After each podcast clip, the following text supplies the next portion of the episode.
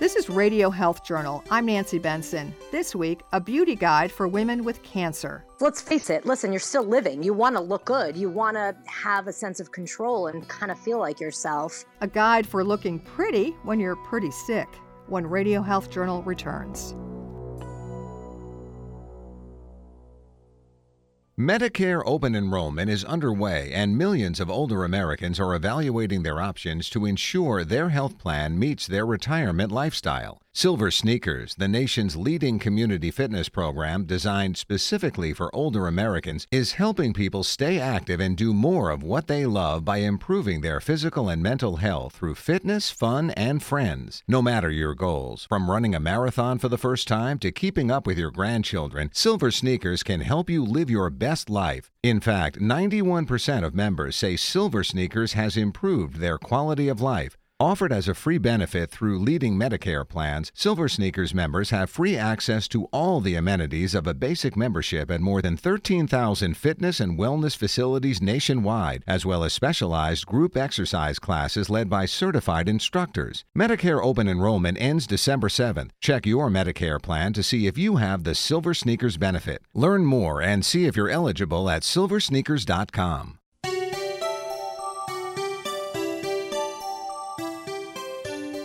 Cancer is a devastating diagnosis. All kinds of thoughts about life and death and the future could race through people's minds. But oncologists report that the number one question women ask when they receive a cancer diagnosis is not, am I going to die? But is my hair going to fall out? That points to such a concern for women that I'm facing this horrible disease, but am I going to lose my identity? That's Caitlin Kiernan, former fashion columnist and beauty director and author of the new book, Pretty Sick, a beauty guide for women with cancer. She says she asked the same question, too, when she learned she had breast cancer. I was told I was going to lose my hair, but not only was I going to lose my hair, I was going to lose my eyebrows, my eyelashes, my nails. A lot of people don't realize that with Taxol-type chemo protocols, you can lose your nails or your nails can lift.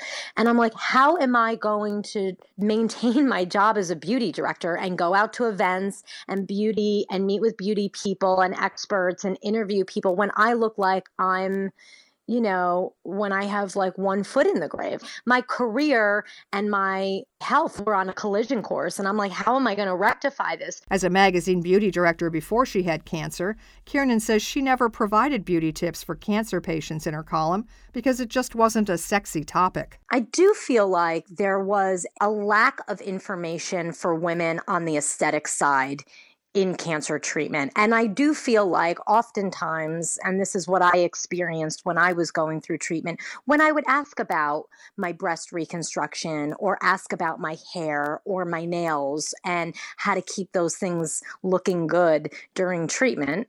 Because let's face it, listen, you're still living. You want to look good. You want to have a sense of control and kind of feel like yourself.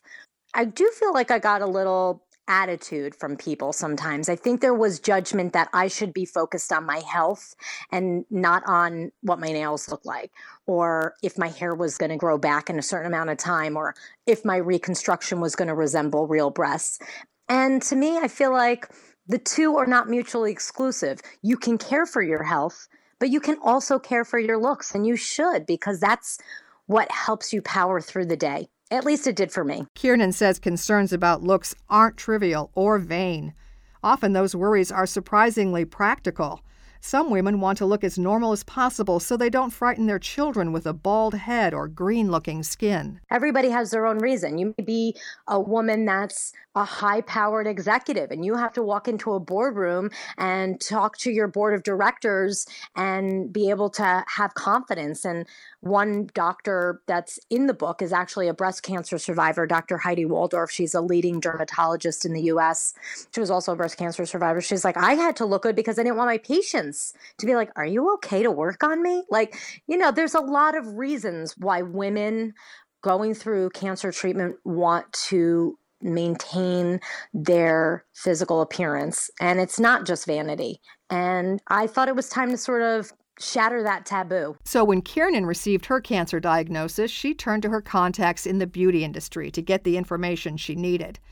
For example, Ted Gibson, an A-list celebrity hairstylist who has worked on people like Angelina Jolie and Deborah Messing. When I was getting ready and prepared to start my chemo protocol, I called him and I was like, all right, here's the deal. Like, what do I do?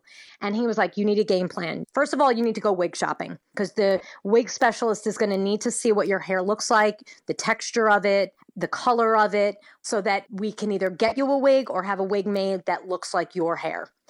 Secondly, you need to cut your hair because within 14 days of starting chemo, your hair starts to fall out, and it falls out fast and furious. It comes out, starts coming out in clumps. It's on your pillow, it's on your clothes, and it really is a very disconcerting situation. Next, Kiernan spoke to dermatologist Dr. Heidi Waldorf, also a breast cancer survivor. She gave me amazing tips, just not only about skincare and taking care of yourself, but she also had really awesome tips about how she tweaked her makeup, you know, after her eyelashes and her eyebrows fell off. Like, one of the tips that she told me was that she went out and bought these really cool sunglasses and eyeglasses and had the optician put in little pads on the nose. So it raised her eyeglasses up a little bit. So it covered where her eyebrow was. So most people didn't even know she didn't have eyebrows during that time. And she was like, you know, when I went in to see patients, it just made me look like I had more authority, that I was kind of like more geek chic. And I thought, wow, that's just so genius. Like, who would have thought about that? Kiernan says the experts in her book talk about things that aren't mentioned in the oncologist's office, including sex.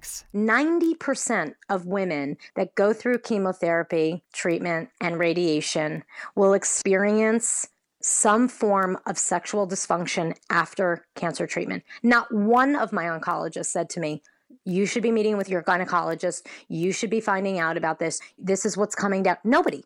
And I was at the best institutions under the best doctors. So if I'm not being told, what's the woman in Alabama or Kentucky or in more remote areas than I was in New York City, what information is she getting? Like, to me, why isn't anybody talking about this? This is important information.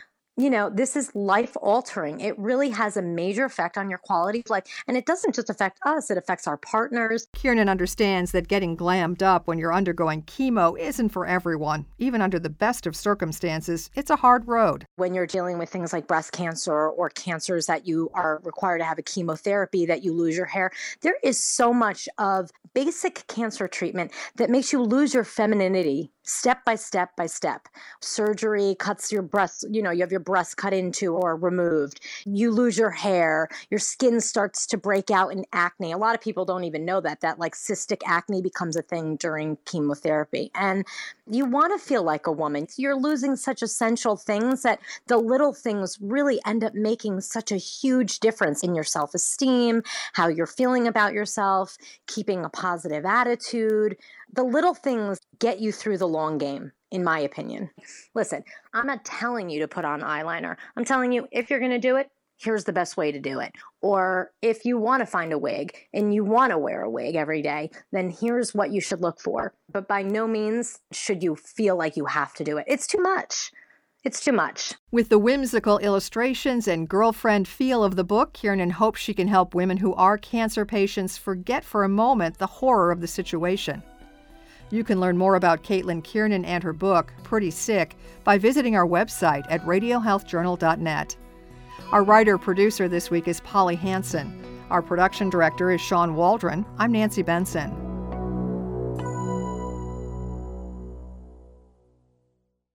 Radio Health Journal returns with medical notes in just a moment.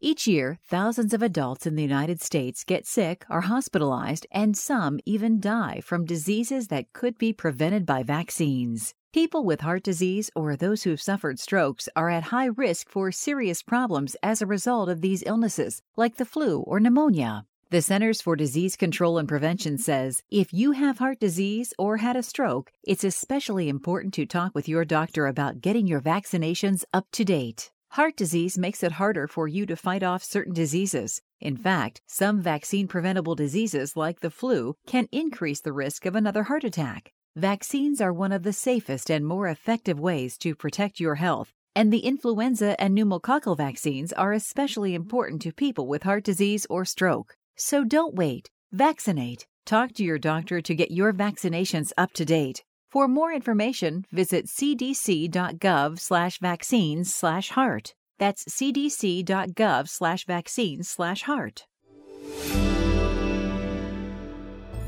Medical notes this week.